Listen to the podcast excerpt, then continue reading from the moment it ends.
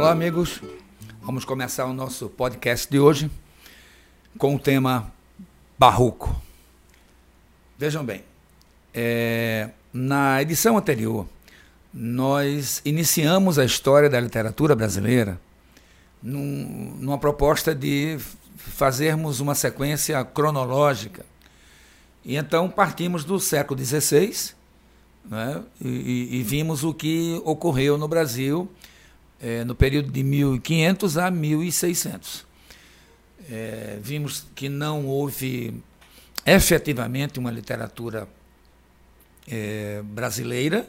O que nós tivemos foram estrangeiros escrevendo em língua portuguesa no Brasil, mas sem nenhum propósito literário, tanto que não deixaram para a gente nenhuma obra que pudesse ter relevância é, nesse campo, nessa, nessa área artística. Tivemos, sim, muita produção de texto, mas voltada à área técnica, à área do, dos registros é, da, da, da, colônia, quer dizer, a, as impressões de viagens, entendeu? Então, é, esses, essas obras todas que foram até publicadas em Portugal sobre o Brasil, tinham outras intenções, de registrar as, as viagens, como eu já disse, registrar as impressões é, desses aventureiros que aqui chegavam. E, e o resultado de tudo isso é que tivemos uma, uma, temos uma bibliografia é, desse período é, muito mais relevante no campo da história não é? A gente, quando quer, por exemplo, saber é, da paisagem, da fauna, da flora, né? da vida dos índios, da convivência com os brancos, de outros invasores que não os portugueses, enfim, os diários de bordo, diário de navegação, e até alguns textos que foram escritos por vamos, vamos chamar de cientistas na época, não tinham uma profundidade do que a gente hoje entende como um, um trabalho, um tratado científico. Tudo era na base do empirismo, porque havia uma proposta de fazer é, uma divulgação da, da nova terra descoberta, incentivar investimentos, trazer mais investidores para a terra e esses textos, ah, claro que deslumbrados com a natureza brasileira, né, deslumbrados com a, a, a, a paisagem né, que, do, do, Brasil, enfim. Os navegadores, os viajantes, os aventureiros que aqui chegavam, alguns até vinham em viagem oficial, a mando do rei de Portugal. Então, ah, eles, na verdade, procuravam exagerar nessa descrição, nessas impressões pessoais, para poder fazer uma, uma propaganda da Terra. Né? Mas isso não, não rende uma. Não rende uma. Como se pode dizer, uma, uma, uma, uma biblioteca né?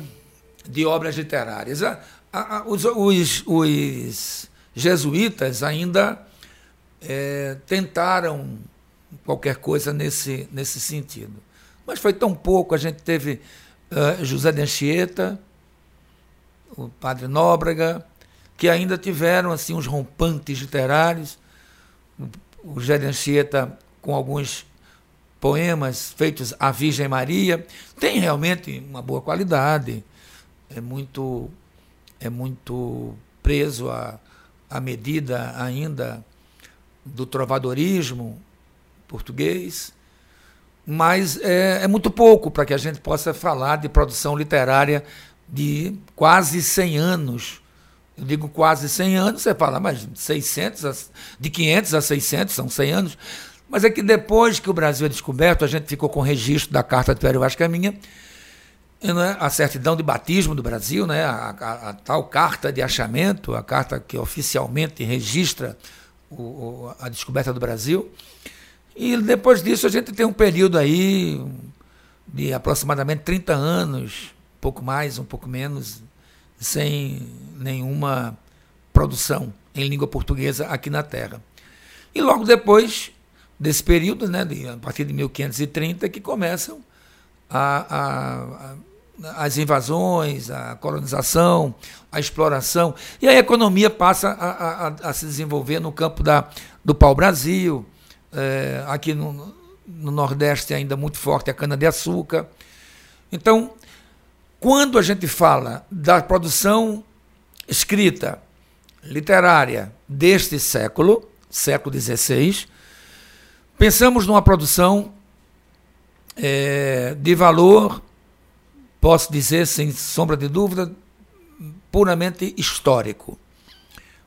Entendeu? Não tivemos, como eu já disse, é, nenhuma obra que pudesse ser relevante no campo da literatura propriamente dita. Então, passado esse primeiro século, a gente vai agora para 1600 e já começamos o século 17 né, com a publicação de uma obra significativa, de uma grande obra literária, no sentido artístico da palavra, no sentido mais restrito da palavra.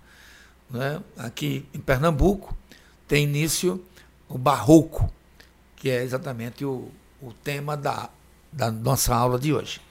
Então, passamos aproximadamente 100 anos em processo de afirmação dessa colônia, desse poder econômico, dessa, enfim, povoação de algumas cidades que, né, já em 1600 já se podia falar em cidade, cidade como Olinda, por exemplo, Igaraçu, já existia é, Rio de Janeiro, é, São Paulo, claro que pequenas vilas ainda, né? algumas já tomando áreas de cidade. Salvador, olha aí, também já esquecendo de Salvador. Então, é por aí que o Brasil começa. Né? E nesses, nessas cidades, vamos, vamos alçar ao status de cidade todas elas, é, em todas elas havia alguém que era de Portugal, ainda a gente tem uma literatura de fora para dentro, ainda era o estrangeiro, o português, o espanhol, o francês, que em viagem é, ao Brasil produzia alguma coisa nesse setor, né, nesse campo. Então, a primeira obra literária, no sentido artístico da palavra, né, no sentido mais restrito da palavra literatura, a gente vai ter no Barroco, em 1601, e em Olinda, a publicação do livro Prosopopeia, do português Bento Teixeira Pinto. Então, 1600 ainda, já, aliás, ainda não, já começa é, bem para uh, Pernambuco, particularmente Olinda, onde o Bento morava, né, vivia, era professor de língua, de latim, dava lições a garotos, né? Naquela época a gente não tinha ainda escola do que a gente pode chamar hoje de, de fundamental e médio, né? Havia somente as primeiras letras, as pessoas eram alfabetizadas em latim e em português, havia uma iniciação religiosa e pronto, quem quisesse mais teria que ir para Portugal estudar em Portugal. Então ficava para um número muito limitado de poucos ricos ou já vinham de Portugal, as famílias já vinham com essa informação, com essa, não é, com essa esse grau de instrução adquirido na corte, ou então os pouquíssimos ricos daqui da colônia precisavam ir a Portugal para poder terminar seus estudos, né? Então Bento Teixeira Pinto, um português, cristão novo, publica em 1601 um poema, a gente pode chamar de um poemeto, porque ele tinha uma pretensão épica, mas era um poema de um pouco mais de, de, de 600 versos e, e não tinha o fôlego de uma epopeia não é, camoniana, né, que, que ele inclusive tentou imitar. Não tinha o fôlego de uma epopeia. Daí o nome reduzido, até um pouco que rebaixa a obra dele, né, chamando prosopopeia de um poemeto. Mas para a gente ele tem uma importância muito grande, Primeiro, porque ele registra é, uma, um, um, acontecimento importante na história, na, na história luso-brasileira. Né?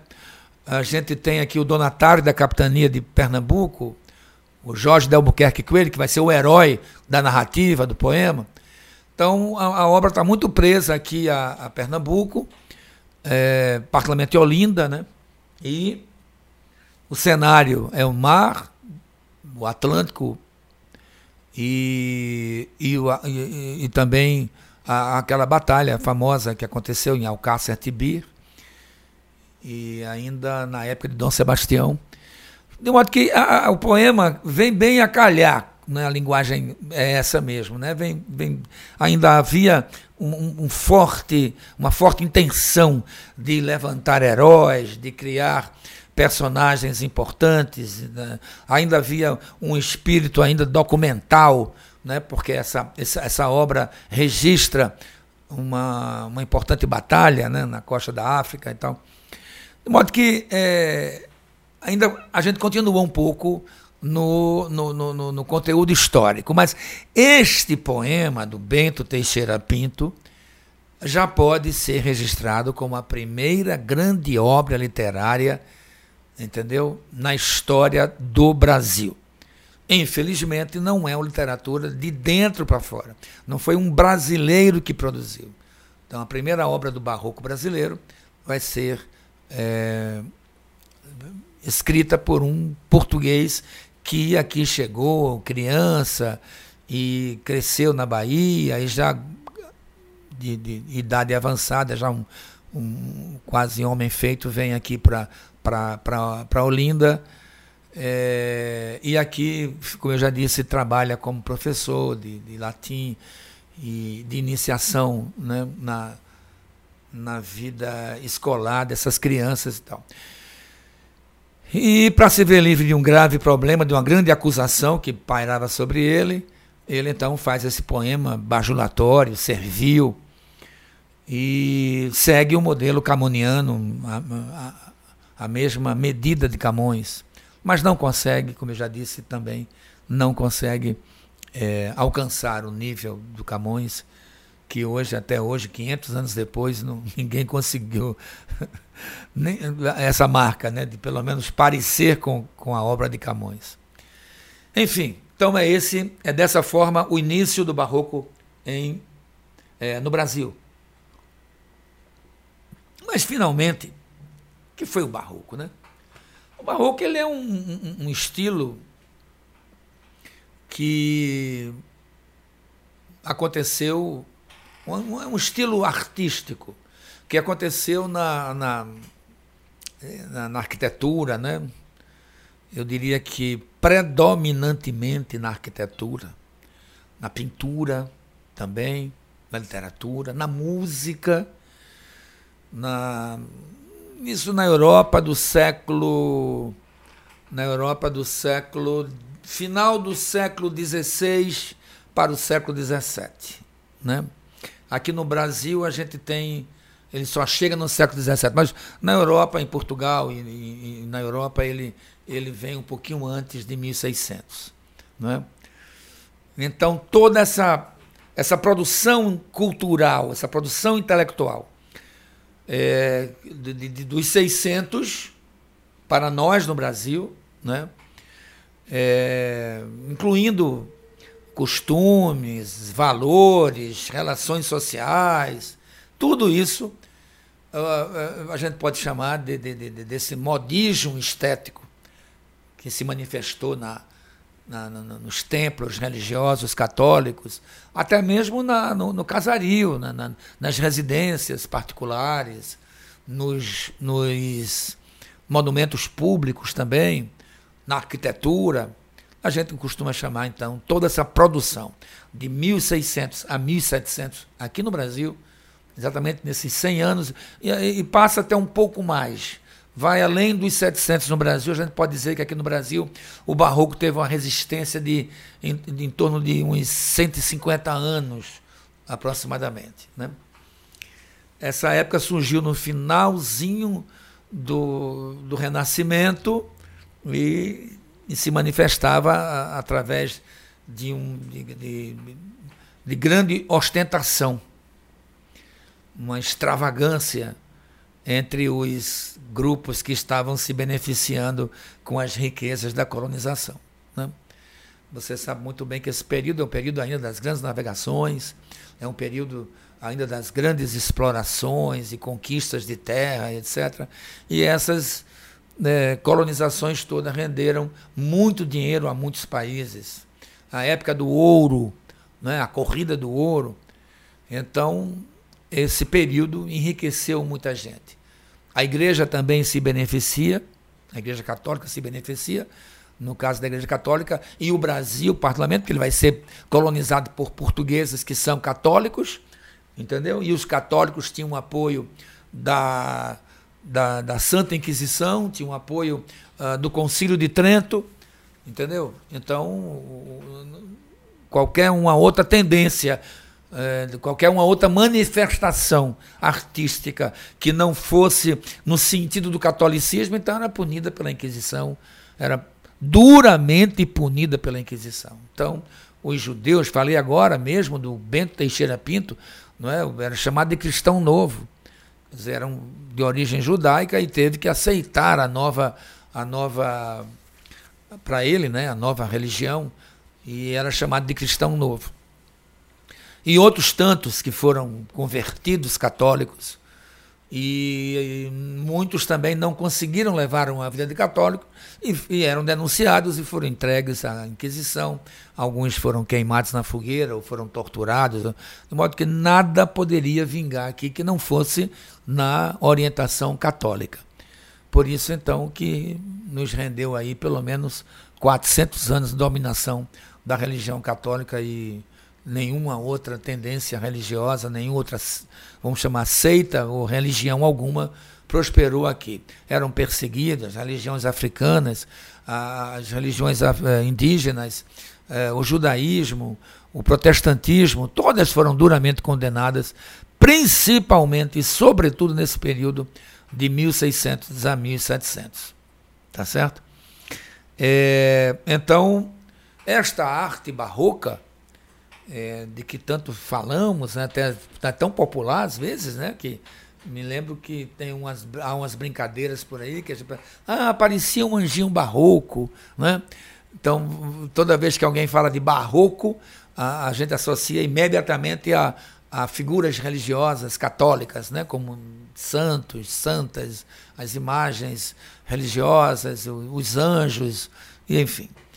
Então, pelo exagero do barroco e pelo excesso de dinheiro, de, de, de prestígio, de riquezas, vamos dizer assim, que a colonização rendeu a, a igreja, então havia um derramamento de ouro nas, nas paredes, as, as, a, a arquitetura barroca, vou, vou, me referir, por exemplo, ao casario, né, os monumentos, as igrejas, os templos, e até mesmo, como eu disse, as residências particulares, a, a, arquitetura via essas obras como se não apenas como fosse uma casa, uma morada, entendeu? Uma igreja, mas como se fosse uma obra de arte, quer dizer, como se fosse uma escultura. A parede toda, externa, interna, era trabalhada com mínimos detalhes. Entendeu? A, nave principal da igreja era para causar uma, uma, uma, uma impressão tão não é tão grande, né, tão religiosa, quero dizer, né, que despertava a, a, a, o sentimento de pequenez no, no cristão, né? tantas imagens, tantos santos, tanta ideia de pureza, de santidade, né? e você ali entrando buscando perdão dos pecados, né? assumindo sua culpa, né? o pecado original e, de, minha culpa, minha máxima culpa. Então eu, você olhava para o teto da igreja, era o céu, as nuvens, né? o Espírito Santo descendo para você, o altar também carregado de imagens, muito rebuscamento valorização do, dos detalhes, uma complexidade estética muito grande. E aí você ficava ali meio que acuado na, na sua pequenez, como eu disse, é, é, é, altares, igrejas com cinco altares do lado direito, cinco altares, pequenos altares do lado esquerdo, o altar principal, né, o altar mor, que era de um, uma, um luxo muito grande, totalmente talhado em madeira de lei, com ouro derretido, derramado por sobre essa escultura de madeira, alguns esculpidos até em pedra, em, em, em, maçapê, entendeu? Mas a maioria originalmente é em madeira, né, com peças feitas no, no, e depois colocadas lá como se fossem módulos, né? E por cima dele o ouro que era derramado e tal. Então havia essa abundância do ouro por causa da coincidência do, da época, né, das minerações, da, da, da corrida do, do, ouro, da exploração da, do, da, da mão de obra não é, escrava, escravista, etc. Então é um período que a gente pode dizer que efetivamente era um período contraditório, porque o barroco ele não chega a, a, a romper com o renascimento. Eu, eu, eu prefiro até é, a, a, a, imagem de que o, o renascimento do, do, do, do, século do século XV, né, ele não acaba no século XVI ou no século XVII. Ele não, não encerra esse ciclo. Entendeu? Ele vai até o século XVIII, então do século XV eh, ao século XVIII. Uh, a gente poderia falar de 300 anos de. Sei que eu estou exagerando, tô, mas eu, eu, prefiro pensar assim: que todo esse período de dominação, da, da razão, né, do, do, do, do materialismo renascentista, é, abre uma, uma, uma fenda aí, abre uma brecha para essa religiosidade do barroco. Entendeu? Então, século XV, século XVI, século XVII, entendeu? Todo esse período aí é que a gente vai vivendo um período de materialismo, de grande desenvolvimento científico, entendeu? Uh, Pode-se falar de uma profunda revolução é, científica que dá vez a, a um desenvolvimento né, da, de, de, fabricações, de, é, de, de material bélico, enfim. Uh, o, o, o, não, não houve assim, efetivamente falando assim, Renascimento parou, o Renascimento veio o Barroco, para depois vir o Iluminismo. O Iluminismo é uma manifestação do Renascimento. Entendeu? O Iluminismo é, é, é mais uma faceta do Renascimento. Entendeu? O iluminismo, o enciclopedismo. Então, eu, eu prefiro pensar, entendeu? E sei que, há pessoas que vão preferir o, o didatismo de terminar um período, começou outro, depois de terminar um período, aí começa outro e tal.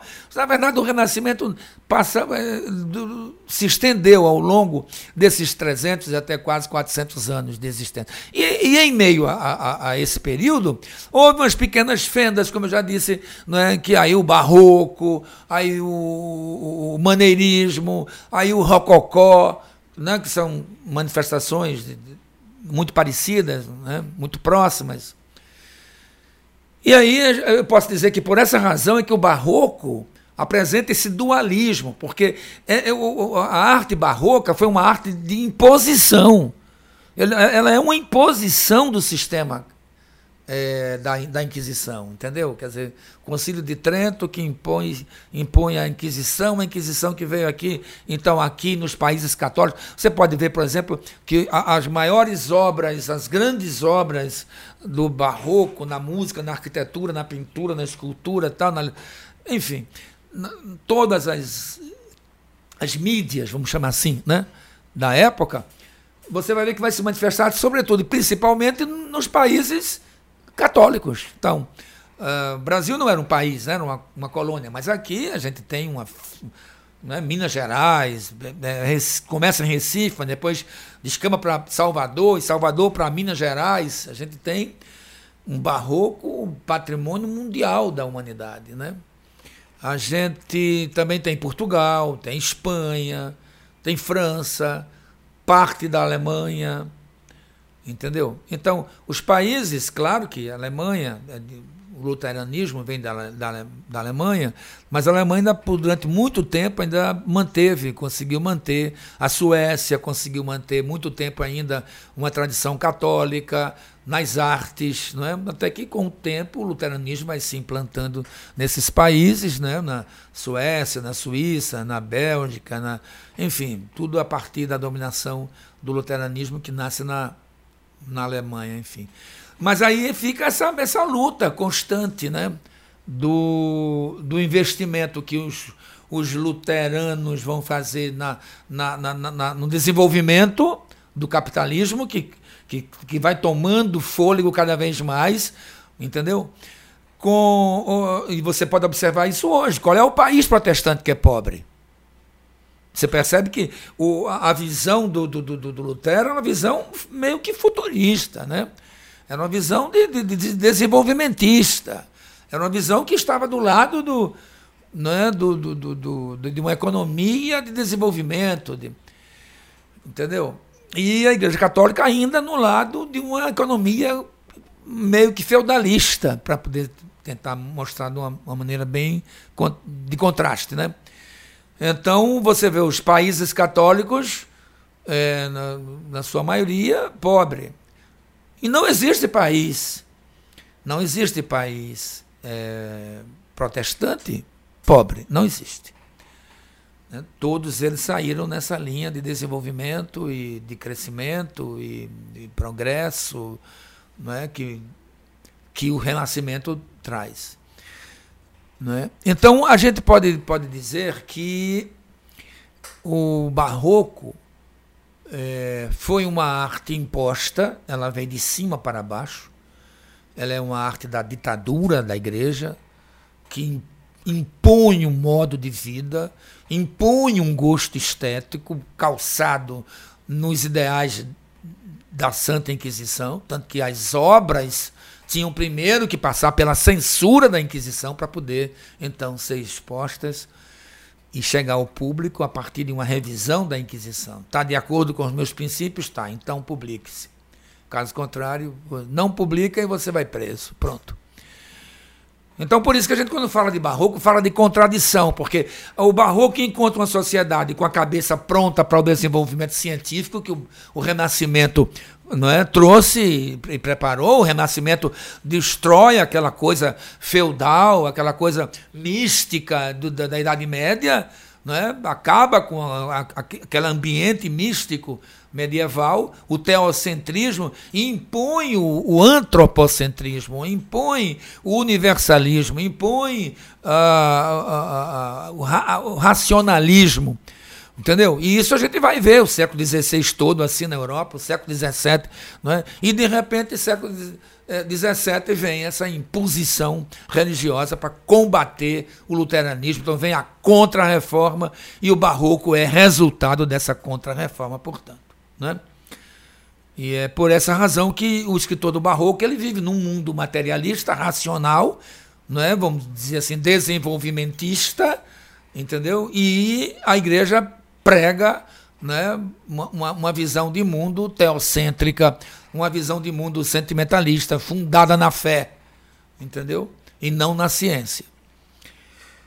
É, e essa, nessa, nessa luta, o, o, barroco, vamos dizer assim, a, a, Inquisição perde, a igreja perde, porque já no século é, 17 começam as tendências científicas é, se aprofundarem, se desenvolverem, né? até que no século XVIII há o iluminismo, e o iluminismo é a oficialização né? do fim desse ciclo religioso do barroco portanto. Então, a gente, quando fala de barroco, fala de dualismo, fala de contradições, fala de obscuridade, é, até um, um pouco de sensualismo. A gente até pode, pode até observar isso nas vestimentas, nas, né, no, no, no desenho da, da, das figuras femininas, enfim. Mas o predominante é, é por que esse sensualismo? Por que essa, esse materialismo também? Por causa, do, por causa da influência mesmo não é da do, do período renascentista, entendeu? E é o homem que busca o perdão de Deus, é o homem que tem consciência do seu pecado, mas que cai em pecado porque o mundo o atrai, o mundo, o mundo dos desejos. Então, por isso, esse dualismo e as contradições de, em muitas das obras do Barroco. Então, o estilo do Barroco teve início provavelmente, possivelmente, na Itália. Né? Depois vai, vai se desenvolvendo em outros países da Europa. Né? através da pintura, de inspiração religiosa, na arquitetura, muito rebuscamento, como eu já disse, a, a, o, o, edifício não é, a ser erguido da igreja, o monumento, da, é, era visto como uma escultura aquilo. Então, totalmente, tudo era muito bem trabalhado, muito ornamentado, entendeu? Então, tem tudo, possivelmente, início na Itália. É, o, a Itália foi considerada, e não se esquecendo disso, né? a Itália foi considerada o berço do Renascimento. Então, como a Itália se colocou sempre, a partir de Roma, como centro do cristianismo, né? a, a delegação principal que representa esse cristianismo está tá em Roma, entendeu? Está no, no, no Vaticano. Então, o barroco, a tendência é de o barroco né, também ter sido é, originado na Itália. Né? Então a gente tem lá na Itália alguns nomes significativos, como Caravaggio, por exemplo, que é de. me parece que morre em 1610 e deixou obras famosas, conhecidas, né, muito conhecidas, como A Captura de Cristo, a Flagelação de, Flagelação de Cristo, A Morte da Virgem, não é? Davi com a cabeça do Golias, esses, essas obras do Caravaggio ficaram famosas. Não é? A ceia de Emaús também. A gente também teve, nesse período, o Bernini. Né? O Bernini já vai. É, ele morre bem depois, acho que ele morre em 80, 1680. Ele foi um escultor, um arquiteto italiano e responsável pela, por parte da Catedral de São Pedro é, pela Praça de São Pedro, no Vaticano. Também deixou obras famosas como Êxtase de Santa Teresa, é, enfim. É, muitos nomes importantes, né? como, por exemplo, o André Pozzo, né? também. Esse aí também, um pouco depois, ele já morre nos anos 700, no início dos anos 700. Ele, o Pozzo ele foi arquiteto, pintor, decorador italiano, e deixou para a gente a glorificação de Santo Inácio, deixou a apoteose de Hércules, né? e, e a falsa cúpula de São Francisco de Xavier. Né? Então, o, o André Pozzo foi um nome muito importante nesse período do, do Barroco. Ele, inclusive, ele é um dos artistas que vão trafegar, né? Ele é um dos artistas que vão trafegar aí entre a influência do Renascimento, alguma herdam alguma alguns alguma alguns motivos da mitologia pagã, mitologia greco-romana, mas ao mesmo tempo também trafegam na no catolicismo, porque é o que dava emprego também na época. Né? Essa arquitetura barroca está entre as principais formas de manifestação da contrarreforma. Né? Essa contrarreforma católica. Então, eu posso dizer, sem sombra de dúvida, que o barroco é resultado da contrarreforma. O barroco foi uma, uma, uma, um meio de divulgação das, da ideologia da contrarreforma. Então, a Inquisição usa a arte como um veículo de divulgação dos princípios contra-reformistas. Né? Então, essa manifestação integra um movimento barroco que começa lá por volta dos 1600 e se espalhou por toda a América. Não é? É, tem um detalhe interessante também, é que nesse período, na, na, na nos, no, em, nas principais cidades né, da Europa, há, me parece que, pela primeira vez, uma preocupação urbanística. entendeu? Com a organização da urbe, das, das, das cidades. Né? Então, algumas dessas obras eram. Eh, era o arquiteto que começava a construí-la, né, a, a, orientar os trabalhos e tal, artísticos, muitas vezes morria e não terminava, porque as obras demoravam 50 anos, 60, 80 anos, para mais do que isso, inclusive. Né? E isso fazia com que o arquiteto, que começava a empreender lá o seu trabalho, sua responsabilidade sobre aquela obra, é, morresse, morreria o quê? Com 50 Ele já começava os trabalhos com 20 e tantos anos de idade, 30 anos. Né? Com mais 30 anos, estava 60 anos de idade, já era a média de, de idade para se morrer mesmo naquela época, se morria antes dos 60. Né? E aí, é, é, quer dizer, estou falando da maioria, em qualquer época se morre antes de 60. Mas eu estou falando assim, a média de. Né? A média de, de vida naquela época era 50 e poucos anos, né? Então, muitas dessas obras que eu falei agora, havia dois, três arquitetos, que um começava, o outro continuava, o outro continuava. A Basílica de São Pedro, por exemplo, é uma das mais importantes expressões da arquitetura barroca, a Basílica de São Pedro. E não foi construída em 20, 30 anos, não. Isso é exemplo do que a gente tem aqui. Por exemplo, no Brasil, a gente tem ainda hoje algo parecido com isso a, o santuário de Aparecida é da década de 50. Tá? Eu acho que o santuário maior, né? O santuário maior, o mais, o mais novo. Então, olha aí quanto tempo não já tem de construção. Né? Foi ali, pela década de 50 aproximadamente. E não terminou ainda. Ainda, ainda está em construção. Se for em qualquer época que você for ao Santuário de Aparecida hoje, você vai encontrar obras andaimes dentro da catedral, dentro da, da, da, do santuário, por fora do santuário. E ainda acreditamos que por mais 20 anos ainda não acabam os serviços. Né? E não são restaurações, não. Né? Não é obra para conservar, não. É ainda finalização da obra. Dos anos 50 até hoje, você imagina aí. Né? Já está no, no, nos quase 70 anos, né? e não acabou ainda, ainda está em então, é, e hoje, com toda a tecnologia que nós temos, com toda, né, todos os avanços que a gente teve na arquitetura, na arquitetura e na engenharia civil, imagine naquela época, há, 500, há 400 anos. Né? Enfim, a arquitetura barroca integrou o, o movimento da, da Contra-Reforma da Igreja Católica né? no, no campo da arte. E e por isso que a arquitetura barroca é observada principalmente em igrejas, em catedrais, em, em monastérios, né?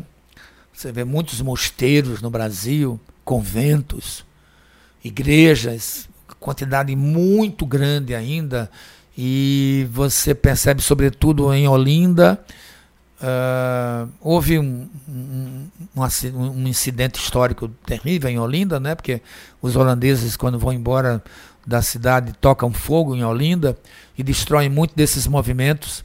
Depois, com a reconstrução, houve uma adulteração. Né? Então, a gente tem hoje, pode-se dizer que um barroco meio que degenerado na, na, na, cidade de Recife e de Olinda. Muitas, muitos monumentos ainda uh, a gente tentou preservar, a planta original, né? mas a maioria foi adaptada para uma uma, foi atualizado, o modelo foi atualizado, de modo que o, a originalidade do barroco de Olinda ficou muito comprometido.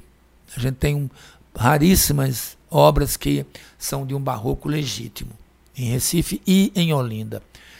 Mas Salvador não passou por isso, né? não teve essa destruição. Né? Minas Gerais também não teve, então o barroco de Salvador e o barroco de Minas Gerais estão originais até hoje. Né? É... E esse movimento, chamado de barroco, é, apresentou como característica principal essa extravagância, né? esse exagero. Então, quando você fala de barroco, a primeira coisa que você faz, associa a uma arte de inspiração religiosa católica. Né? É, a arte era feita para converter, para preservar a fé, para despertar o amor pelo, por, por Cristo, né? Ah, enfim, aumentar a fé na igreja, nos caminhos religiosos católicos. É, buscaram também muito o, o, o, a, o irregular. Né? A, a, a, arquitetura barroca, você vê que não tem uma simetria. Você pega, por exemplo, uma igreja, o frontal, né? O, o frontispício uma igreja, a, a frente de uma igreja, você percebe que muitas delas, do barroco original mesmo, o lado esquerdo não é igual ao lado direito. Começa com a torre do sino, era uma torre só, não tem um equilíbrio da outra, da outra torre, né? então era uma torre somente com a do, a do sino, né? E não, se você passasse ali uma linha imaginária ah, no, meio da, da, daquela, daquele tempo, você ia ver que muitas vezes um lado não, não coincide com o outro. Então, existe uma certa irregularidade, de modo que até chegou-se a chamar o barroco de arte do desequilíbrio, entendeu? A arte do incomum, a arte do feio, entendeu? tem que substantivar aí uns adjetivos, né? A arte do feio, a arte do irregular. Havia uma preocupação muito grande com o movimento, né? essa coisa da dinâmica, para dar uma vida, uma, uma, uma, uma espécie de movimento às obras. Você vê uma escultura de uma imagem que está parada, de uma, uma Nossa Senhora de qualquer coisa. Nossa Senhora das Dores, Nossa Senhora de. Então a imagem o artista fazia que dava uma impressão de que ali tinha passado um vendaval, porque a roupa está no movimento, sabe? Tá no... E, e até inexplicável, porque a, se você imaginar o vento vindo desse lado, a, a roupa deveria estar voando para o lado de cá, né? Quer dizer, o desenho seria. Mas não, ela está para o lado de cá, como se o vento viesse de cá e de cá ao mesmo tempo. Quer dizer, então é uma, uma necessidade de movimento. Né? Na, na Bahia tem a, a Capela São Francisco, por exemplo, na, na sacristia existe um, uma pintura da, do, do, Espírito Santo que onde você andando em torno, né, a sala quadrada, mas se você fizer um círculo dentro dessa sala, você vai ver que a, a, a, o bico, né, a cabeça do, da, da, da pomba, da, da, que representa o Espírito Santo, né, fica girando, acompanhando você, quer dizer, como quem está seguindo, como quem. Então é, é um, sabe, é um estudo de cinemática, de movimento, que impressionante. É, as colunas se dão a impressão que estão em movimento. Você anda, ela vai mudando a posição, vai alterando a posição dela. Isso eu estou falando na capela de São Francisco, na Bahia. Então, é, o uso do movimento é uma característica, uma preocupação muito grande. Você tem a impressão que a ave está voando mesmo. Você tem uma sensação de que a, a pessoa no quadro, a escultura está andando mesmo de verdade. A expressão do, do, do, da dor, não é? o, o cabelo esvoaçado, como se o vento tivesse ali. Né? A, a, a, ideia de sofrimento. Você não tem imagens no barroco é, com, com, trazendo felicidade, alegria, descontração. São, é, é uma tensão o tempo todo, é muito dramática, entendeu? Há alguns momentos de, de, de, de espontaneidade, mas muito raro no, no, nas figuras femininas e nas crianças também, mas também muito raro. A maioria invoca uma tristeza, uma tensão, entendeu? Por, a, a, coisa do, do, do medo de cair no pecado, certamente, né? E essa tentativa de se aproximar do real, quer dizer, as imagens são muito verdadeiras, os cabelos das imagens são cabelos de, né, de verdade. Não é um cabelo esculpido, talhado, não, é um tipo uma peruca mesmo, que o cabelo era preso na, entendeu? O olho era colocado por dentro da cabeça, né? A face era cortada ao, ao meio e ali era introduzido um olho de vidro igual, idêntico ao original do ser humano e tal. Entendeu? Os cílios de, de, de, também verdadeiros, algumas vezes, a maioria é pintado, mas muitos são colocados mesmo de, entendeu? De, de, cabelo, né? Como se fosse de verdade. Você vê a, a, boca entreaberta de algumas imagens, você vê os dentinhos, a língua por trás do dente. Como se tivesse trabalhado a imagem por trás, né? Como eu falei, corta a cabeça um corte longitudinal, e aí por trás que cavava e trabalhava por trás a, a imagem, né? Depois então colava as duas partes e botava o cabelo por cima e tal. Quando você olhava aquela imagem, tinha a impressão de um ser humano, que é tamanho natural, as imagens todas. O que Aleijadinho fez lá em Ouro Preto, tudo tamanho, não é? Tamanho regular de um ser humano, imagens de 1,60m, 1,70m, entendeu? Então, essa proximidade do real a, a aplicação da curva, né, em oposição à ideia da, da, da, estática dos prédios. Então, o prédio tem aquela ideia de estático, mas a, as figuras né, humanas e santificadas, e, né, todas elas em movimento, para dar essa, esse contraste. Né. As igrejas desse, desse, desse período né, do Barroco são marcadas por abóbadas, por arcos, né? Sempre o arredondamento, sempre buscando esse, essa tendência de semicírculos, mas sempre nada muito reto, nada buscando o quadrado, o retângulo, mas sempre o circular. Né? É, muita teatralização, né? muito drama, os olhos, sabe, aquela coisa meio expressionista, entendeu? Sempre os olhos arregalados, admiração, não é? de muito fervor ou de muita dor sabe? Então é muito hiperbólica, o barroco é muito hiperbólico. Entendeu? É muito preso aos efeitos né, teatrais, do exagero, né?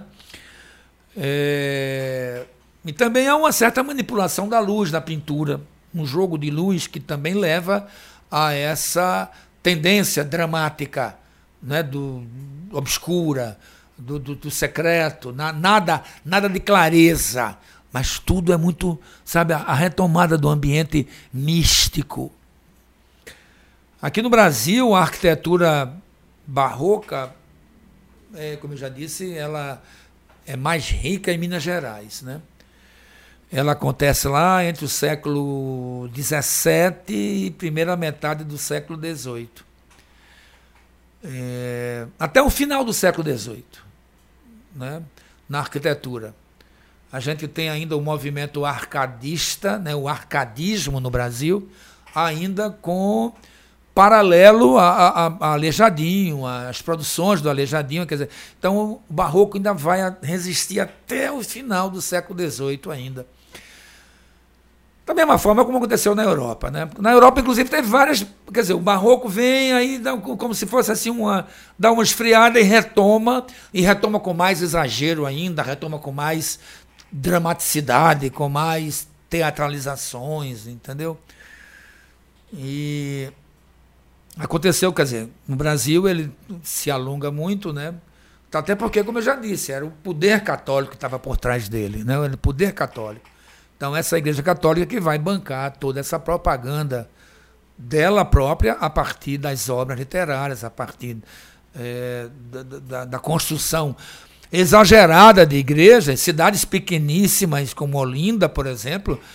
Ainda hoje você está em qualquer lugar de Olinda, você pode escolher qualquer lugar que você queira, de Olinda antiga, né? Olinda nova, moderna, não. Mas quem conhece a Olinda né, histórica, né, o, o, aquela, aquela parte histórica de, de Olinda, em qualquer lugar que você esteja, você vai ver duas, três torres de igrejas. Na pior das hipóteses, se tiver muito escondidinho, você vê uma torre. Então era uma assim, a cada 500 metros uma igreja, até quase uma junto da outra, uma, uma de frente para a outra. Né? Salvador, mesma coisa, 365 igrejas, entendeu?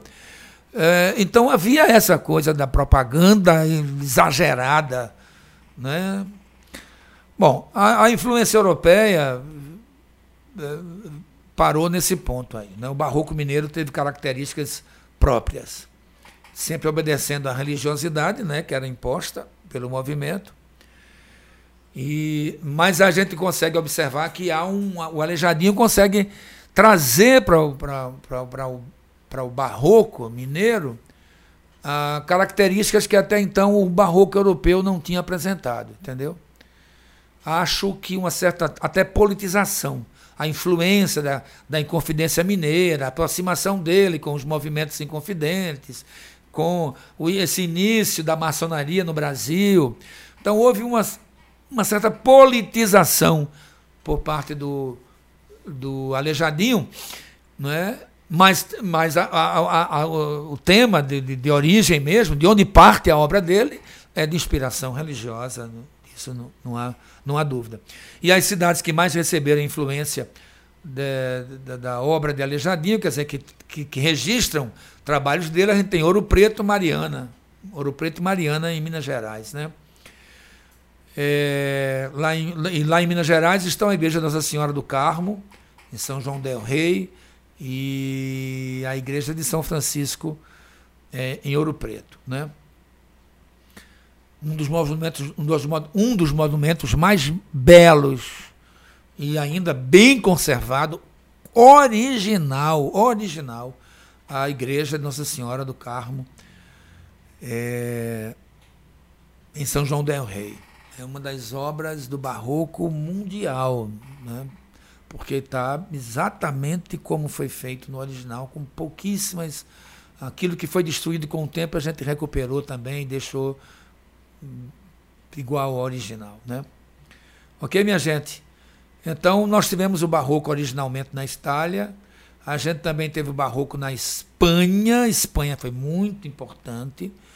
A Espanha também foi centro. Eu, eu diria que a, a, a, o barroco na Espanha não foi aquele barroco da. Como é que eu diria? O barroco da. É, da, da arquitetura, entendeu? Tivemos, sim, a arquitetura, as igrejas barrocas, a pintura, a escultura, entendeu? Mas o, o que a Espanha nos legou muito, com muita importância, foi a poesia. Então, dentro do, do, do, barroco espanhol, a gente destaca muitos poetas, né? A gente tem Quevedo, a gente tem Góngora, né? Lope de Vega, a gente tem Calderon, e enfim, a gente tem um, um, um grupo imenso de grandes, de grandes poetas, né? Eles que fizeram a melhor literatura do século XVII, sem dúvida alguma, e que foi absorvida pelo resto da Europa, viu? A, Europa toda absorveu essa poesia. Chegou até a ter o Gôngora, né? O, o, gerou o gongorismo, uma moda de se fazer poesia à maneira de Gôngora. Né? Daí chamado de o gongorismo, a gente teve no Brasil também seguidores e por aí vai. Portugal também. Portugal, barroco vai de. vai até mais ou menos também tem em torno de 150 anos, igual no Brasil. Né? Naquela época, tudo que acontecia no Portugal acontecia no Brasil. O que era bom para Portugal, era bom para o Brasil. Entendeu?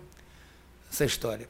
Então, só que lá no, no, em Portugal ele acaba, ele começa primeiro, né? E, e, e acaba primeiro também. Tá certo? O neoclassicismo português ele vem mais rápido que no Brasil. Depois que ele se firma lá, é que ele vem para cá. Então, quando ele chega aqui, chega com um atrasozinho de 30 anos. E aí é quando a gente está em volta com a Inconfidência Mineira, aquele problema todo. Então, o barroco em Portugal vai até 1750 aproximadamente, para dar uma conta bem redonda. E lá tivemos o padre Vieira, que na verdade ele é binacional, né? Não tem como a gente esconder isso. O padre Vieira padre Antônio Vieira nasceu, é? ele, é, ele é português, mas ele viveu aqui no Brasil. A obra toda dele foi produzida no Brasil. Os sermões. Claro que ele era um homem muito viajado, ele era confessor íntimo da rainha Cristina da Suécia. Entendeu? Então era um homem que vivia muito nas altas rodas do, do, do da Europa, do, da Inquisição e tal, e depois acaba sendo punido por essa mesma Inquisição. Né? ao final da vida. E ele, então, pode ser tomado como um escritor binacional. Então, ele é o maior representante da prosa barroca em Portugal e o maior representante da prosa barroca também no Brasil. Entendeu? É, ele, é, ele, sem dúvida alguma, ele é o autor mais importante do, do barroco português. Né? mas ele passou grande parte da vida dele no Brasil. Não se esqueçam disso. A principal obra dele são os sermões. São em torno de 200, 200 sermões. Muitos deles ele reescreve depois da, da prisão, né? depois que ele sofre uma forte censura né? do, do por parte da Inquisição, então ele não podia mais pregar, não podia mais conviver como, como, como jesuíta, como sacerdote, então ele se dedica a reescrever seus sermões, como se ele, por exemplo, tivesse, possivelmente tivesse não é, uma, uma, uma espécie de uma espécie de, é, de resumo, de roteiro dos seus principais sermões. Né? Então depois ele vai e, e, e pega como se fosse. Eu não, não, não tenho certeza do que estou dizendo, mas a impressão que dá é que ele reescreve muitos dos seus sermões que marcaram época no passado, que chamaram atenção, que provocaram grandes polêmicas, que tiveram grandes resultados, entendeu? Tanto no Brasil, tanto em, em, em, Olinda como em Salvador, mais em Salvador, em Portugal, entendeu? E por aí vai, tá certo? Então, depois ele reconstrói tudo isso. A obra completa de Vieira dependendo da claro da, né, do tipo da, da, da, brochura né do tempo do tipo do, da encadernação tudo mas não fica em menos de 20 livros a obra completa dele é, em torno de 200 sermões e umas 500 cartas aproximadamente toda a obra dele né? Mas enfim sua principal obra são os sermões. Constitui um, mundo muito rico né? Muito rico e até contraditório. Você vê um homem tipicamente do barroco. Ora defende as armas de Portugal, ora defende as, as armas de Holanda, ora está do lado dos escravos, condenando a, a, escravidão, ora se parece do lado do poder, tem essa, esses momentos contraditórios, não é? e essas obras que eu estou falando dos sermões, né, revelam uma inteligência voltada para as coisas sacras. Né? E, ao mesmo tempo, para a vida social portuguesa e a vida social brasileira. Vieira não deixava passar de jeito nenhum os problemas brasileiros. Como eu já falei, da escravidão, da colonização, das invasões, quando ele, acreditando que os holandeses iam tomar o Brasil, e, é? então ele se coloca do lado do, do do, do, dos, dos, dos, holandeses, né, e dá toda a proteção, porque ali ele tinha certeza de que os holandeses iam povoar o Brasil, iam dominar a economia brasileira, etc. E quando os, os, os holandeses são expulsos do Brasil, né, ele, ele então é preso e tal, e aí ele faz um sermão em favor das armas de Portugal e contra as armas de Holanda. Né? Dizemos armas quer dizer o exército. E então, enfim, Vieira tem essas contradições, embora de um estilo muito vigoroso, muito forte. Não é? Era um homem que dominava muito a literatura, dominava o latim, dominava o grego, entendeu? E escrevia em todas essas línguas, além de um profundo conhecedor da, da, da filosofia. Né? Vieira foi uma espécie de cronista do seu tempo.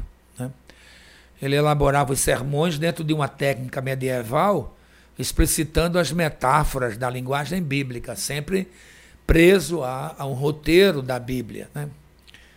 E a partir então dessas metáforas da Bíblia, ele então produzia a mensagem que ele queria dar. Trazia sempre para o social. Né? Então, a, além de Vieira, a gente também teve o padre Manuel Bernardes, o Francisco Manuel de Melo, tivemos o Francisco Rodrigues Lobo também. Assim, agora, na prosa fica o Padre Vieira como sendo a maior expressão. Claro que tivemos outros nomes significativos e tal, mas. É, eu falo tivemos porque eu estou falando de uma economia, de uma política luso-brasileira. Eu estou falando de, uma, de, uma, de um período em que Brasil e Portugal eram um, um único poder. Né?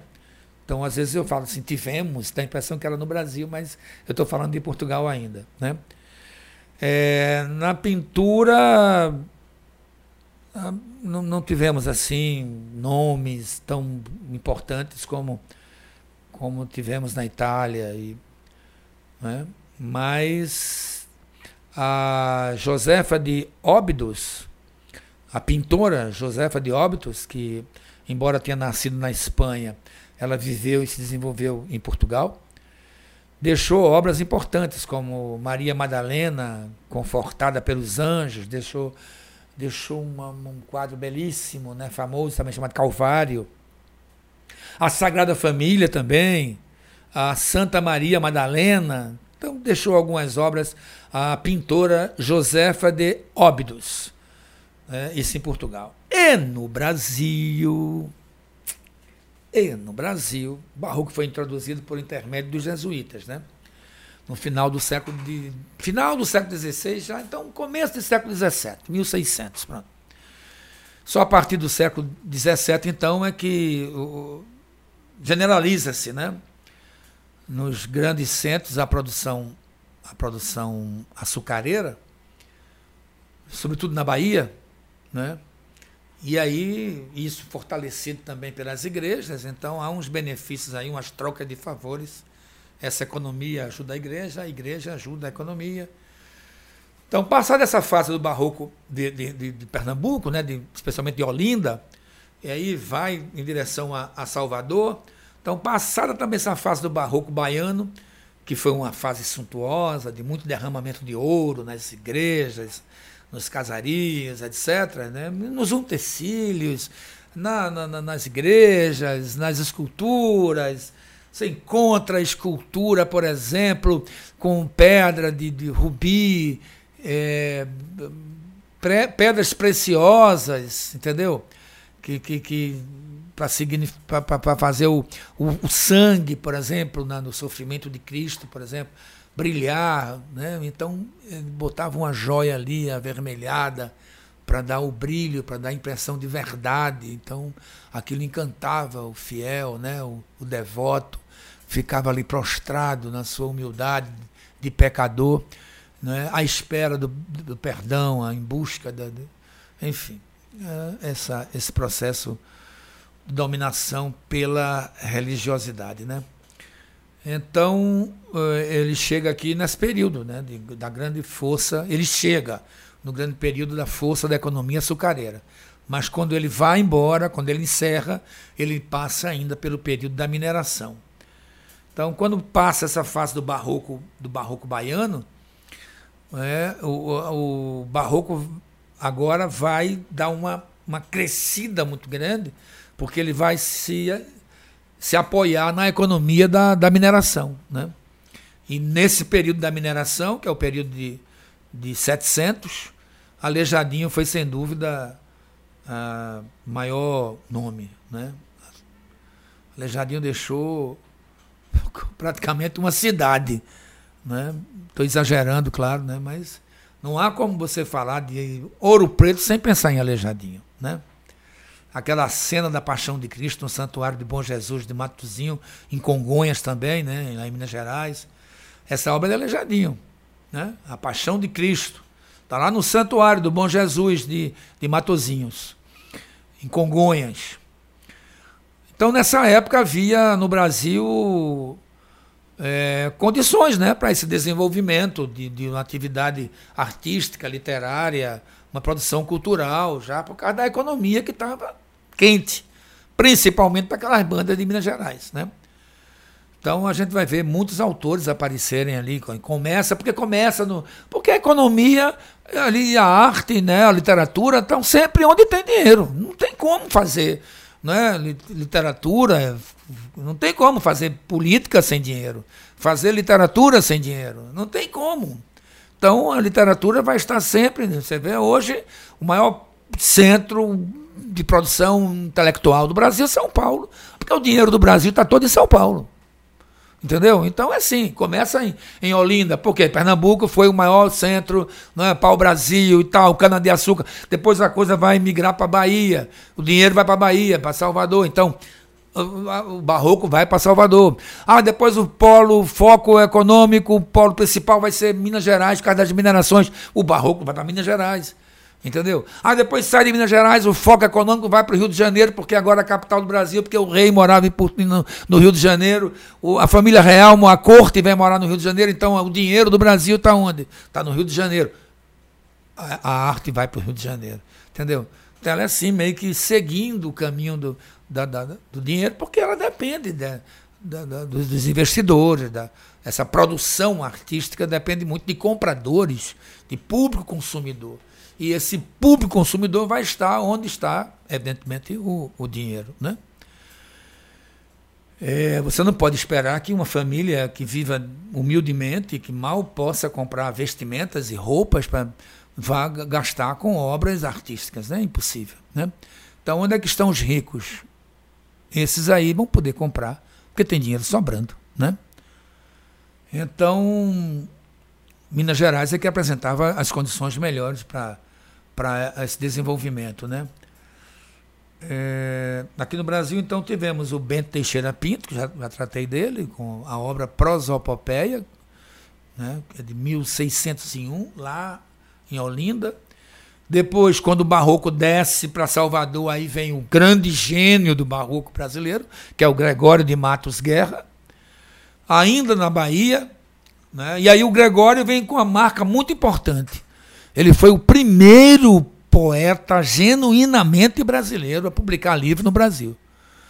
Entendeu? A publicar livro, não, desculpa, desculpa, desculpa, desculpa. É, a produzir poesia no Brasil. Gregório não publicou livro. Vou, eu vou consertar o que eu acabei de dizer agora. O Gregório quis dizer outra coisa. O Gregório não, Gregório de Matos Guerra, o Boca do Inferno, ele não publicou em vida nada, nada. A, a, primeira obra dele publicada vai acontecer mais de 100 anos depois da morte dele. Bem mais de 100 anos depois da morte dele. Ele não viu nada que ele escreveu, ficou preso na Inquisição, no, no, com, né, foram, foi recolhido pela Inquisição, ficou na mão de parentes, de amigos. Depois, para recolher, 100 anos depois, esse material, foi uma loucura. Foi, né? Então, Gregório de Matos foi o primeiro, sim, poeta genuinamente brasileiro a fazer poesia no Brasil. Porque antes a gente tinha o Bento Teixeira, mas o Bento não era brasileiro, era português. Então, Gregório vai ser o primeiro efetivamente brasileiro, mas não publicou livro. Tá certo?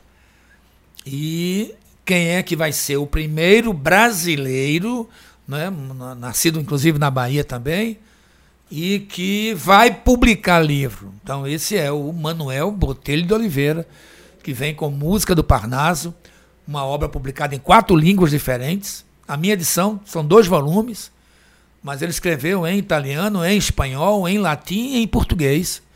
Cada parte é diferente da outra, não é tradução de uma parte para outra, não. A parte em português chamou-se Ilha de Maré, onde ele faz uma descrição da famosa ilha baiana, e, segundo a crítica, é a melhor parte do livro. É a parte que ele escreveu em português. Diz que é sofrível demais a parte em italiano. E a parte em português, quer dizer, não se podia esperar também muito dele, porque ele não era um homem que vivia de artes, ele era um. Inclusive, ele era um homem das armas, né? Chegou a ser oficial das armas portuguesas, capitão mó de esquadra. Era um homem ligado ao mar, as esquadras, as invasões, enfim. Era um homem das armas. Então ele não tinha um, uma, um preparo literário. Mas era um homem muito culto, muito sensível, apesar de viver da morte, né? Mas era um homem de muita sensibilidade e produziu e publicou essa obra chamada Música do Parnaso, que é um livro escrito em quatro línguas diferentes. Manuel Botelho de Oliveira, portanto, foi o primeiro escritor brasileiro a publicar livros. Tá certo? Então você tem aí uma sequência de primeiro interessante. Vê bem. Você tem Bento Teixeira Pinto, foi o primeiro poeta no Brasil a publicar livros, mas não era brasileiro. Tá certo? Depois você vem com o primeiro poeta brasileiro a fazer uma literatura exportação mesmo, brasileira, de dentro para fora, mas não chegou a publicar livro. E aí veio o poeta menor, bem menor que o Gregório de Matos, né, outro baiano, mas bem muitas vezes menor que o Gregório de Matos, chamado Manuel Botelho de Oliveira. E então esse vai conseguir publicar, talvez porque vivia junto do poder. Como eu já disse, ele era, ele era um homem da esquadra, era um homem que vivia a serviço das armas portuguesas. Então talvez por esse, por esse status que ele né, tinha, talvez por isso tenha sido mais fácil para ele fazer a publicação. O contrário do Gregório de Matos, que era um inimigo das forças do poder português, né? Tanto que ele foi chamado de o Boca do Inferno, porque foi o cara que mais falou mal de todo mundo, que mais condenou, que mais contestou, que mais foi é, é, de encontro às forças portuguesas, né? E aí foi expulso do Brasil, foi excomungado da igreja, foi perseguido, censurado, tudo que você imaginar de humilhação ele sofre no Brasil por causa desse comportamento do que o Gregório tinha, né? Bom, então você já sabe que na Europa o, o Barroco foi é, orientado pelo Concílio de Trento, né? Que causou grandes reformas no, no catolicismo em resposta a Martinho Lutero, né, a chamada Contra-Reforma. Então, é, essa autoridade da Igreja de Roma foi vigorosamente reafirmada com o Barroco. Vigorosamente reafirmada. Depois que perdeu muita gente né, para Lutero, Lutero saiu puxando todo mundo que ele pôde puxar. Depois que perdeu muita gente, a igreja então vai fazer a meia-culpa, vai fazer então a revisão e a, a uma, o que se esperava que ela fosse mudar radicalmente para agradar, para bajular o, o novo sistema, ela vem mais dura e mais rigorosa, inclusive com prisões, com perseguições e, e mortes. Né? Consta em alguns arquivos que só em Portugal a Inquisição matou mais de 30 mil na fogueira. Entendeu? Então vem. Aí aqui no Brasil a gente tinha a Companhia de Jesus. Então, era o Concílio de Trento na Itália, na Inquisição em Portugal, e no Brasil era a Companhia de Jesus né, um representando o outro, né, é, que foi reconhecida pelo Papa em 1540. É, ela passa a dominar quase que inteiramente o, a educação no Brasil. Durante 300 anos, quem dominou a educação no Brasil foram os jesuítas. Né? Então a Companhia de Jesus exerceu um papel muito importante nessa, nessa propagação do pensamento contra-reformista, das ideias católicas, enfim, do, do que o Concílio de Trento pregava, tá certo? É a Inquisição que se estabeleceu na Espanha a partir de 1480, né? 1480 exatamente. Em Portugal foi mil, 1536, 1536 em Portugal. Então 1540, né? não, 1480 foi na Espanha, 1480, e 1536 em Portugal. Então, eles vieram com a proposta de mesmo destruir a liberdade de pensamento. Né? Então, eles vieram muito austeros, muito, muito repressivos, e censurou, condenou, prendeu, de modo que ou você era católico ou você era católico e acabou. Se tinha que ser católico devoto. Não, não podia ser meia, sabe, meia banda, não, meia tigela, não. Era com inteiro ou então fogueira. Né? Então foi nesse contexto que se desenvolveu o um movimento artístico chamado de barroco, uma, uma arte eclesiástica que propagava a fé católica. Né? E em nenhuma época do mundo, na história da humanidade, se construiu tantas igrejas, tantos templos, capelas e estátuas e esculturas. E por isso que você, quando fala de barroco, você fala sempre de anjo barroco, de religiosidade. Né? Então a linguagem do barroco é, ela é, ela é provocadora, né? ela é rebelde, ela é ostensiva, ela é repressora. Ela, ela retrata uma inquietação, a inconformidade do homem e o conflito do corpo, da alma, da fé, da razão, né? o que a gente chama de dualismo, né? de contradição. Isso tudo em virtude de viver uma época influenciada pelo Renascimento, né? uma época predominantemente antropocêntrica, que buscava o desenvolvimento material, o progresso científico, as ciências, e aí a igreja vem com essa imposição, como eu disse, de cima para baixo. E aí o homem fica nesse, né, nesse, nessa, nesse meio termo aí, de seguir a tendência da, da, da, da época, da hora, né? e o medo, o medo de não corresponder à expectativa do Concílio de Trento. Né? Entendeu? Então, o que é o mote do barroco? O que é que o. Quando a gente fala de barroco, o que é que a gente pode trazer como mote, vamos dizer assim, né? É a antítese. Qual é a, a, a, o que é que há de mais é, significativo, então, na arte barroca, que, que a gente possa guardar para uma prova, por exemplo. Né?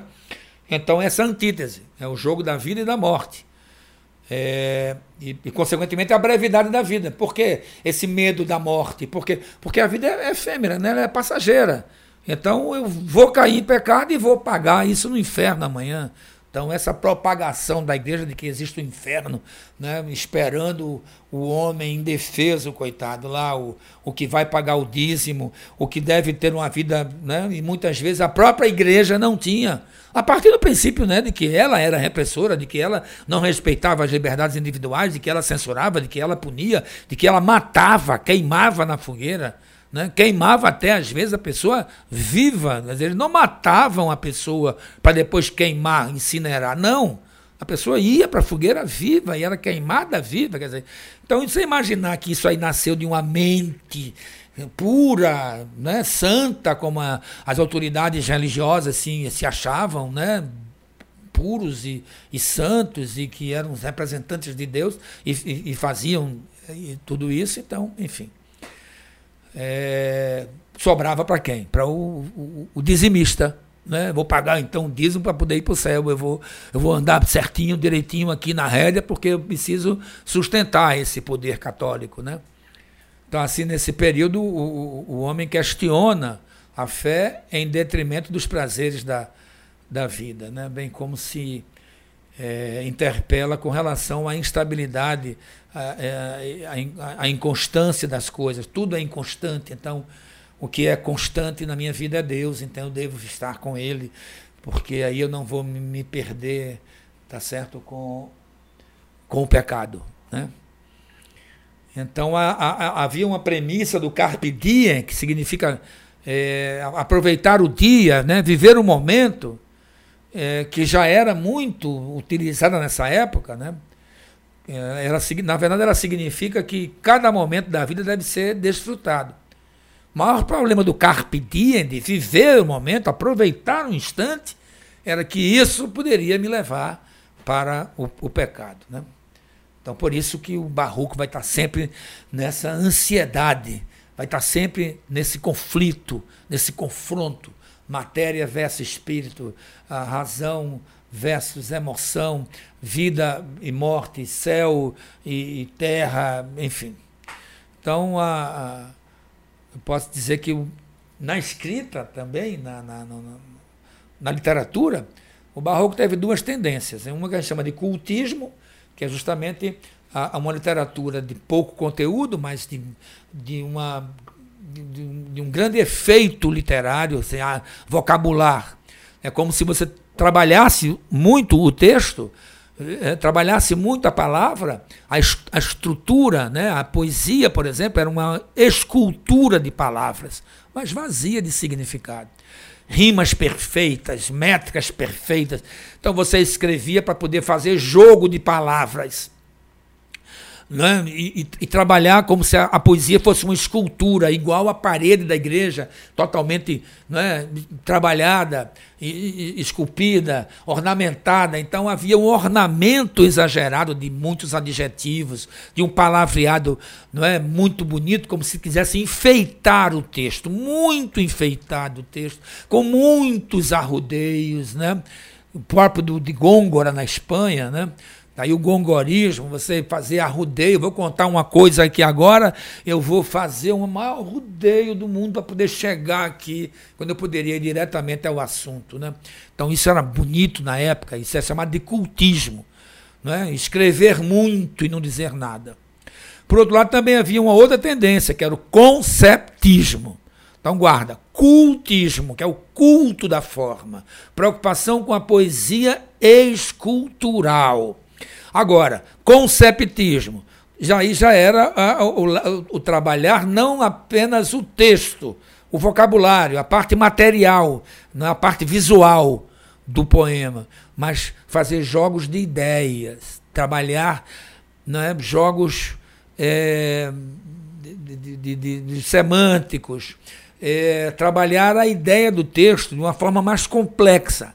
Então, a, a, o exagero que havia na forma no cultismo é trazido agora para o interior do poema, tá certo? Isso a gente chama de jogos de ideias.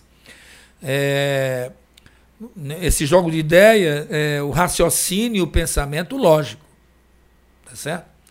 E para isso eles usam muitas figuras de linguagens, muitas. A antítese, que é o jogo, o jogo de contrários, o paradoxo, né? o exagero, que é a hipérbole, as metáforas, né? o anacoluto, essa ruptura com a ideia de quem quer começar uma ideia, parece que vai falar sobre ela, interrompe e fala uma outra coisa diferente. Então, você percebe um pouco de cultismo, mas o objetivo mesmo era é, é, aprofundar o raciocínio, o pensamento, entendeu? Então a gente pode dizer que essas foram as duas tendências na literatura. A gente vê aqui no Brasil no Gregório de Matos, que deixou muito claro a preocupação dele com essa com essa passagem breve, a brevidade da vida, quando ele pegou o poema e começa assim: Nasce o sol e não dura mais que um dia. Depois da luz se segue a noite escura. Observe o jogo de opostos, né? Ó, sol, né? nasce o sol e não dura mais que um dia. Essa vê a, a passagem breve da vida. Então ele faz a metáfora da vida como se fosse o sol. Nasce e rapidamente morre. Né? Então a luz rapidamente se segue a, uma, a escuridão. Então nasce o sol e não dura mais que um dia. É um exemplo da vida. Né? Depois da luz se segue a noite escura. Olha aí a antítese, olha o jogo de contrários. Né? Luz com escuridão. Tristes sombras morre a formosura. Olha, a formosura, quer dizer, o, o brilho. Né? E aí em tristes sombras mas em contínuas tristezas morre a alegria, tristeza com alegria. Então tá aí o que eu falei ainda agora, a, a antítese, né? É, então a dúvida, a dúvida, o, o, a ansiedade, essa coisa de eu viver pouco e o carpe diem me faz viver o momento e, essa, e esse apego ao momento presente me leva ao inferno porque eu vou cair em pecado. Então por isso que a arte do barroco, é, a arte barroca, ela é fundamentalmente é, contraditória. E a gente vê isso muito bem na obra do maior poeta barroco. Eu posso até dizer que da literatura luso-brasileira, o Gregório de Matos chegou a ser, o Gregório de Matos Guerra chegou a ser o mais significativo. Lamentavelmente não pôde, não pôde é, publicar livro, que a Inquisição não permitiu que publicasse livro dele, né? E acabou, acabou sendo expulso do Brasil, acaba sendo expulso do Brasil, e essa expulsão dele no, do Brasil vai lhe render um prejuízo muito grande, né? Porque além de expulso do Brasil, ele também vai ser excomungado da Igreja Católica e a Bahia não permite mais que ele é, a Bahia não permite mais que ele volte para as terras eh, de Salvador. E aí ele vem para aqui, para Recife, passa um tempo morando em Olinda, depois vai morar em Igaraçu, depois vai morar no Recife. E o final de vida dele não foi coisa muito boa, não. Né? Morre aqui no Recife, inclusive. Ele faleceu com 59 anos de idade, muito doente, pobre. E olha que ele veio de uma família rica de, da Bahia, né? Era um homem rico formou-se em direito na, na, em Portugal, formou-se em direito lá em Portugal. Só os ricos, muito ricos, podiam fazer isso na época. Chegou a ser tesoureiro mor, tesoureiro mor, uma espécie de uma espécie de chefe, né, de contador do, do dinheiro da Igreja Católica na Bahia. Tesoureiro mor da Santa Sé da Bahia. Ele era advogado de grandes, enfim, figuras importantes da Bahia, da igreja advogava pela igreja, tudo isso.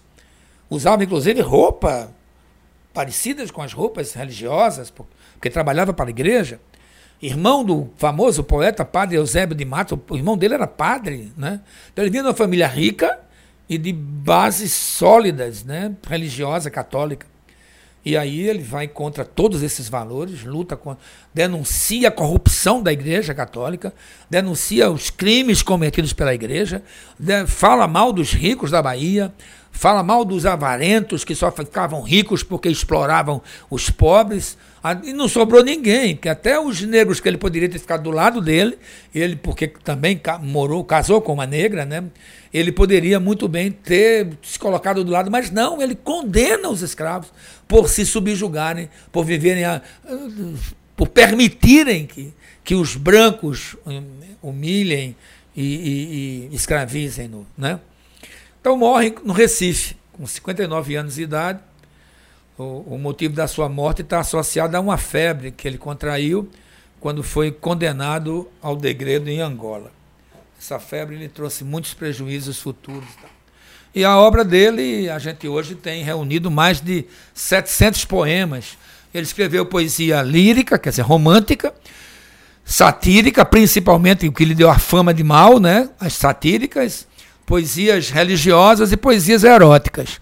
O que a gente chama de poesia erótica, na verdade, são é, algo ligado a sexo, até algum. Para a época foi um, um, um absurdo, né? Para a época foi algo que não se poderia nem imaginar, né? Ele sugere sexo com freiras, de padres com freiras, da, da enfim, com, com, damas da corte. Então, para ele não havia diferença entre uma prostituta e uma freira. As duas eram personagens da mesma, do, do mesmo cenário erótico que ele criava, né? E porque ele era repentista, tocador de viola, improvisador de viola, né? ele trouxe esse hábito da Península Ibérica. Talvez, possivelmente, eu estou falando talvez, tenha sido o primeiro a trazer para cá a, a, o que a gente hoje chama de literatura de cordel bem provável ter sido ele um dos primeiros a trazer para cá para o Brasil esse hábito da improvisação da viola, do repente, do verso improvisado a partir do toque da viola. É muito provável. Né? E é, Gregório não publicou nenhum desses seus poemas.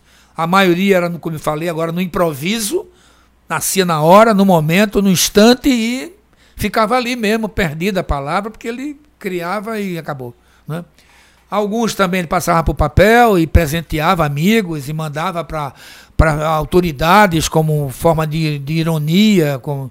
Então, muitos desses poemas foram perdidos. Se a gente tem hoje um registro de mais de 700, é porque não, não, pelo menos uns 5 mil foram criados. Né? Porque a obra só veio mesmo ser pesquisada mais de 100 anos depois da morte dele. Entendeu? Então, Gregório de Matos não publicou seus poemas em vida e alguns até que nós temos hoje, atribuídos a ele, têm uma autoria duvidosa. É muito provável que muita coisa tenha entrado como tendo sido dele, né? e, não, e, e pode não ter sido. Não se tem nem segurança de que esses 700 poemas que a gente tem registrados como Gregório de Matos, que dão em torno de cinco volumes ao todo, alguns possivelmente não são deles. Mas essa possibilidade, essa possibilidade é bem remota e se por acaso isso acontecer, são em pouquíssimos versos, segundo alguns críticos, não passam de, de 30 a 50 poemas, se por acaso isso for verdade. Né? Então, a poesia do Gregório de Matos se resume a 700 poemas, como eu já disse, e as edições variam em torno de. Quando se faz uma compilação, quando se faz uma antologia, então se faz num livro só. É o que é mais comercial e que se mais vê por aí. Mas as obras completas do Gregório né, ficam em torno de quatro a cinco livros. Vai depender, como eu já disse, do tipo de, de, de brochura, né, de encadernação. Um dos poemas mais famosos do Gregório de Matos, em que ele critica todas as pessoas da Bahia, é, ele dedica o poema à cidade da Bahia. Ele tinha esse costume de dedicar o poema a um fulano qualquer, né? a uma fulana, a um padre, a um cardeal, ao bispo, a, enfim, a uma autoridade religiosa ou política. Aqui ele dedica à cidade, onde ele resume tudo que não presta na cidade da Bahia. E ele diz: a cada canto um grande conselheiro que nos quer governar cabana e vinha. Não sabem governar sua cozinha e podem governar o mundo inteiro. Em cada porta um, um frequentado olheiro que a vida do vizinho e da vizinha pesquisa, escuta, espreita, esquadrinha para levar à praça e ao terreiro. Muitos mulatos desavergonhados, trazidos pelos pés os homens nobres, posta nas palmas toda a picardia. Tá vendo? Que eu falei ainda agora, que ele até nem os escravos fogem, né, saem dessa história dele. Estupendas usuras nos mercados. Todos os que não furtam, muito pobres. E eis aqui a cidade da Bahia. Então, ele resume dizendo que quem é pobre é porque não furta. Isto é, só se é rico porque é ladrão. Então, todos os ricos eram ladrões. e todos os pobres eram pessoas honestas. Então a conclusão é essa, e esse poema ele dedica à cidade da Bahia. Né? Então tá aí, minha gente. Encerramos aqui a nossa, a nossa aula de hoje do Barroco. Né? Espero ter deixado bem claro a importância, né? bem clara a importância desse período. Uh, o Barroco é, é efetivamente o primeiro movimento literário no Brasil. Primeiro movimento artístico, porque o Brasil teve não só a, na literatura, a gente teve em prosa e verso, a, os versos do Gregório de Matos a poesia, e a prosa do Padre Vieira. A gente também teve a escultura do Aleijadinho, na arquitetura ainda, né? A gente também e outros arquitetos importantes de Minas Gerais. A gente também teve a música do Padre Ivan Maurício, a gente, enfim, Barroco se manifestou em muitas atividades artísticas no Brasil, podendo ser até competitivo, com muita coisa até bem melhor, bem maior do que foi feito em Portugal e em Espanha. Tá certo? E muito obrigado então. Até a nossa próxima aula.